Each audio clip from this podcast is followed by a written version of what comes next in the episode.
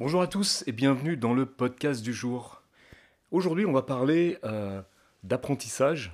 On va parler principalement d'apprentissage musical, mais euh, je m'aperçois en réfléchissant et en préparant un peu dans ma tête ce podcast que cette idée euh, de, l'apprentissage des choses peut être certainement élargie à toute autre activité et pas que des activités musicales, musicales et artistiques.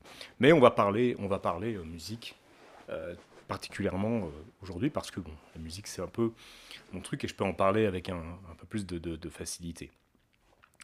Il y a toujours quelque chose qui m'a beaucoup étonné dans l'apprentissage de la musique, notamment en France, mais pas que, mais c'est très marqué en France. C'est cette idée que quand on apprend un instrument de musique, finalement on commence à en jouer très très très très longtemps, après avoir commencé à,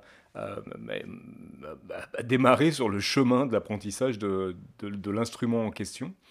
Et c'est quelque chose que je, que, je, pense qui nous vient de très loin, qui est très académique, qui vient d'une idée, euh, effectivement, qu'il faut avoir une certaine connaissance, euh, notamment du solfège, de la théorie musicale, etc., etc., pour pouvoir commencer à prétendre utiliser un instrument parce que euh, dans cette idée, pour pouvoir utiliser un instrument, jouer d'un instrument, il faut euh, savoir euh, quelle note on joue, savoir jouer des extraits du répertoire, etc., etc. Je trouve que c'est quelque chose qui est évidemment, évidemment très très très suranné et qui n'est absolument pas adapté non seulement au monde d'aujourd'hui, mais je me risquerais à dire qu'il n'a jamais été adapté à l'apprentissage si on veut que cet apprentissage euh, soit euh, un plaisir et si on veut que cet apprentissage euh, amène une motivation à, continuer. Moi, je suis toujours, je regarde pas mal de, choses sur YouTube où je lis des interviews de, concertistes classiques, parce qu'évidemment tout ça c'est dans le domaine classique à la base, mais on, verra que, que pas que. Et je suis toujours super étonné, pardon, du fait que de, l'abnégation et du, travail énorme qu'il y a euh, euh, derrière euh, ces carrières, et comment à un moment, bah, on peut switcher pour prendre du plaisir à continuer à travailler un instrument de cette façon-là. Et je suis très admiratif. Et c'est quelque chose dont moi j'ai jamais été capable. Et les élèves que j'ai pu avoir dans le temps quand je donnais beaucoup de cours étaient un peu dans le même cas. C'est-à-dire que c'est très très très compliqué de garder une motivation. Et ce que j'ai découvert euh, à travers ces années, et ce que je découvre aussi euh, avec moi en ce moment, qui suis en train d'apprendre à jouer du violoncelle, on reviendra sur le mot jouer juste après, euh, ben, je me retrouve dans la même situation en fait que, que, que, mes élèves ou que qui que ce soit qui veut apprendre un instrument. je me suis aperçu qu'en fait, très très vite, un coup j'ai fait cette expérience qu'il fallait motiver les élèves euh, euh, d'une séance à l'autre. C'est que d'une séance de travail à une autre séance de travail, il faut trouver une motivation pour revenir. Parce que c'est difficile d'apprendre un instrument. Et que euh, si on s'en tient à la façon de faire académique qui est posée là, c'est juste c'est, il faut vraiment avoir une motivation à la base ou avoir une espèce d'étincelle qui vous vient et qui fera sûrement de vous un grand concertiste ou un grand musicien, j'en sais rien. Euh, pour, pour, être motivé d'une séance à l'autre. Et euh, moi, ce, que j'ai un peu découvert, mais ce, que je pense vraiment profondément, c'est qu'il faut que, par exemple, dès le premier cours, dès la première séance, quel que soit l'instrument qu'on apprend, il faut qu'à la fin de la séance, on fasse de la musique. Et que dans le travail du professeur, le travail du pédagogue à ce moment-là, est de prévoir et de fournir euh, quelque chose de musical à la fin. C'est-à-dire qu'il faut qu'à la fin de la séance, on ne soit plus un professeur, on soit un compagnon de jeu euh, de, l'élève qu'on a en face. Je vais donner un exemple, parce que ça m'est déjà arrivé. On a un enfant, face à moi, 6-7 ans, euh, qui, veut apprendre la guitare. Donc déjà, c'est complexe parce que la guitare, c'est dur, ça fait mal aux doigts, etc. etc. Et donc, euh, on commence hein, les choses et on commence par euh, les cordes à vide. Déjà, bien faire sonner les cordes à vide, ça a l'air simple, mais ça l'est pas du tout. Bien se positionner, avoir une bonne position pour la guitare, ça prend déjà un cours et ça prend déjà les 40 minutes. déjà pour ça, c'est bien et c'est normal et c'est pas un problème. Mais euh, évidemment, euh, à la fin de la séance, si on s'en tient à ça, bien évidemment, le gamin en face, il est un peu dégoûté, quoi. En fait, il a fait plac, plac, plac comme ça pendant, euh, pendant une heure. C'était dur, il a mal au dos, il sait pas comment positionner, oh, la guitare elle est trop grande, ou elle est comme ci, ou elle est comme ça, j'ai les trop petits doigts, etc. etc. Voilà, tout ça, moi j'ai toujours été capable de l'entendre, parce que c'est ce qu'on ressent, c'est tout à fait normal.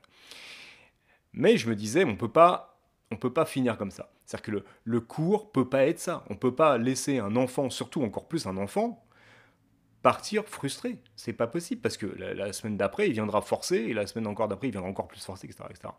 Donc très vite, j'ai mis en place un petit rituel et j'ai dit bon, écoute, il reste 10 minutes, maintenant on va jouer. Et c'est là où, le, le mot est important. Je pense que quand on prend un instrument, il faut dès le départ, même si on est grand débutant, même si on, est, euh, on démarre, on est dans une phase d'apprentissage, il faut avoir au moins une bonne partie de sa séance de travail où on va pas être là à faire des exercices, on va pas être dans le truc d'apprendre, de, on va pas euh, euh, rentrer des informations, on va jouer parce que c'est les instruments de musique qui sont là pour en jouer. Et donc à la fin de la séance avec, avec, avec ces gamins, ben on jouait.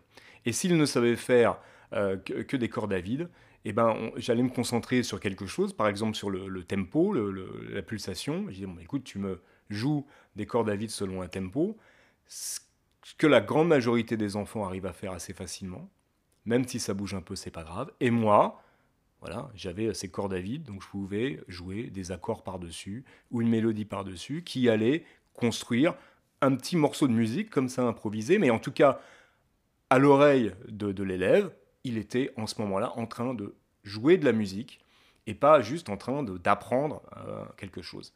C'est-à-dire que là, d'un coup, on se met à buffer ensemble.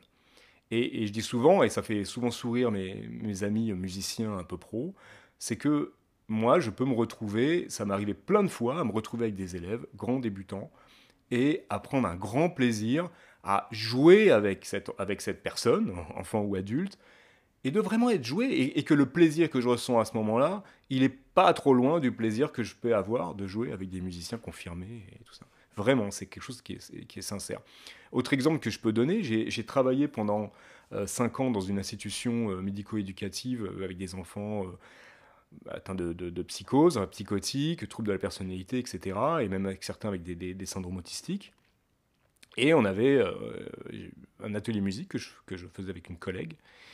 Et très très vite, euh, on a compris qu'il fallait présenter euh, cet atelier comme autre chose qu'un atelier. Parce que pour maintenir euh, la, motivation et pour surtout que ces enfants qui, sont, qui ont tous pour la plupart de grosses difficultés d'apprentissage, mais aussi des, difficultés moteurs pour certains, psychomoteurs, etc., etc., il fallait maintenir une motivation. Et pour maintenir cette motivation, il fallait faire de la musique très vite. Et très très vite, dès la première séance, même si on faisait des reprises à l'époque, il faut quand même le savoir, on arrivait à jouer de la musique très très vite. C'est-à-dire que si euh, un enfant pouvait juste euh, tapoter, même pas du tout en rythme, contre un tambourin, c'était pas grave, il faisait partie de l'équipe et il jouait. Et très très vite aussi, on a transformé cet atelier euh, en, en, disant c'est pas un atelier, on a monté un groupe de musique. Donc on a fait une audition au début, certains ont été retenus, d'autres pas, ce qu'on a vraiment fait, ce qui pouvait être cruel, mais ce qui permettait de, aussi d'ancrer ces enfants pour le coup dans, une espèce de, normalité. Hein, euh, voilà, c'est qui était très important pour eux. Et très très vite, euh, c'était plus un atelier euh, musique du jeudi après-midi, c'était une répète de groupe. Et d'ailleurs, on avait, on avait des concerts prévus en fin d'année, ce qui se faisait, même dans on a même joué dans une vraie salle, etc. etc. Et très très vite, le fait de poser ça comme on va jouer de la musique, même si euh, vous avez des grosses difficultés, même si vous ne savez pas jouer des instruments, c'est pas grave, on va jouer de la musique. Et ça a créé, du coup, euh, pendant plusieurs années, des, des, des, ateliers qui ont toujours euh, fonctionné, parce que bah, on était dans ce, dans ce truc de, de, ce plaisir de jouer, en fait. Ce plaisir de jouer. Et c'est quelque chose que, auquel je réfléchis beaucoup, parce que moi j'aimerais beaucoup, je ne sais pas, créer une espèce de non-méthode où on va euh, par exemple, où le travail du, pédagogue va être une espèce de travail un peu d'arrangeur, c'est-à-dire qui va se dire, euh, voilà, en ce moment par rapport, au violoncelle, même par rapport à moi-même, ce qui est assez rigolo, c'est que je m'écris des, études pour moi-même de violoncelle parce que les études des bouquins, euh, ça me fait un peu chier en fait. Elles, sont, elles sont pas moins bonnes que les études que je peux écrire, mais les études que j'écris, ce sont mes études. Et ça me motive vachement plus. non seulement de, composer, parce que je suis aussi, un compositeur, et en même temps de, jouer, en fait, d'apprendre euh, mes propres études. Mais tout ça pour dire pour qu'il y ait toujours cette interaction, en fait, c'est ce truc qui tourne. Et donc j'aimerais beaucoup que avoir euh, écrire ou penser à une méthode euh, d'apprentissage de l'instrument qui soit vraiment liée ou, conçue comme comment dire ça, un recueil de petites pièces musicales qu'on va jouer euh, ensemble avec, euh, avec l'étudiant, avec euh, la personne qu'on a en face de soi. Et que l'apprentissage des techniques ne passe que par le jeu. C'est-à-dire que encore, j'ai encore donné un exemple qui est lié à moi. C'est un peu, quand je prends mon violoncelle, ok, je ne fais pas une séance d'apprentissage du violoncelle, je vais jouer du violoncelle. Et quand je dis, c'est drôle parce que je dis, bon, qu'est-ce que tu vas faire? Bah, Je vais jouer du violoncelle. Ça peut paraître un peu, un peu prétentieux parce que je joue vraiment pas très bien, parce que justement je suis à ce niveau-là, mais je vais toujours jouer du violoncelle. Ça, pour moi, c'est important de me dire, maintenant, je vais aller jouer du violoncelle. Et je vais pas aller euh, juste faire ma, ma séance de travail autour du violoncelle. Je vais jouer du violoncelle. Je vais jouer sûrement très mal, mais je vais quand même aller jouer du violoncelle. Et je me laisse toujours une partie dans ma séance de travail, ma séance de jeu du violoncelle, c'est difficile les mots, et de, me laisser un moment d'improvisation, par, par exemple. C'est quelque chose que je fais, c'est un peu l'équivalent de ce que je disais avant, de dans la séance avec un élève, où je, où je vais, où à la fin on se laisse 10 minutes pour jouer ensemble. Et là, bah, je, joue avec le violoncelle, euh, je fais des trucs, euh, j'invente des trucs, euh, j'ai des idées qui me viennent, et je, me place dans, dans ce côté d'improvisateur-compositeur qui, qui, qui, fait ce que je suis. Et donc pour conclure, euh, cette idée de, mettre en pratique très très vite euh, ce qu'on est en train d'apprendre et que très très très vite euh, faire en fait. C'est-à-dire que c'est, je dis n'importe quoi, j'y connais rien, mais admettons, soit menuisier, que très très vite, la, personne qui veut apprendre la menuiserie, dès le deuxième, deuxième, soit déjà en train de faire quelque chose de concret en fait. Il n'y a que ça qui peut motiver à continuer que le, côté concret des choses euh, qui soit très rapide. Et euh, dès le premier cours, dès le premier cours, si on sait jouer encore une fois au violoncelle, pareil, je reprends l'idée du violoncelle, on sait jouer que les cordes à vide, que l'élève ne sait jouer que des cordes à vide, notre responsabilité de professeur, j'ai envie de dire d'accompagner en plus de professeur d'ailleurs, parce que je pense qu'un professeur c'est plutôt quelqu'un, enfin, mon idée du, euh, du professeur c'est quelqu'un qui accompagne l'élève, et accompagne dans, dans, tous les sens. L'accompagner, le prendre par la main pour l'accompagner, mais aussi dans le cadre de la musique, l'accompagner musicalement parlant aussi.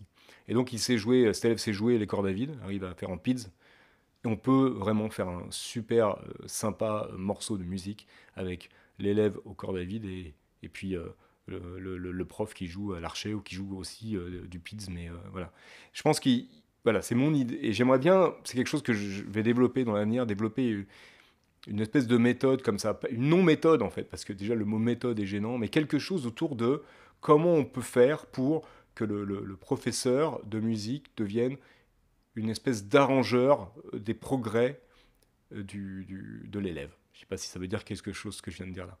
Je vous remercie beaucoup d'avoir écouté ce podcast. C'est quelque chose qui me tient super à cœur, c'est l'apprentissage de la musique. Il faut vraiment que je m'y mette.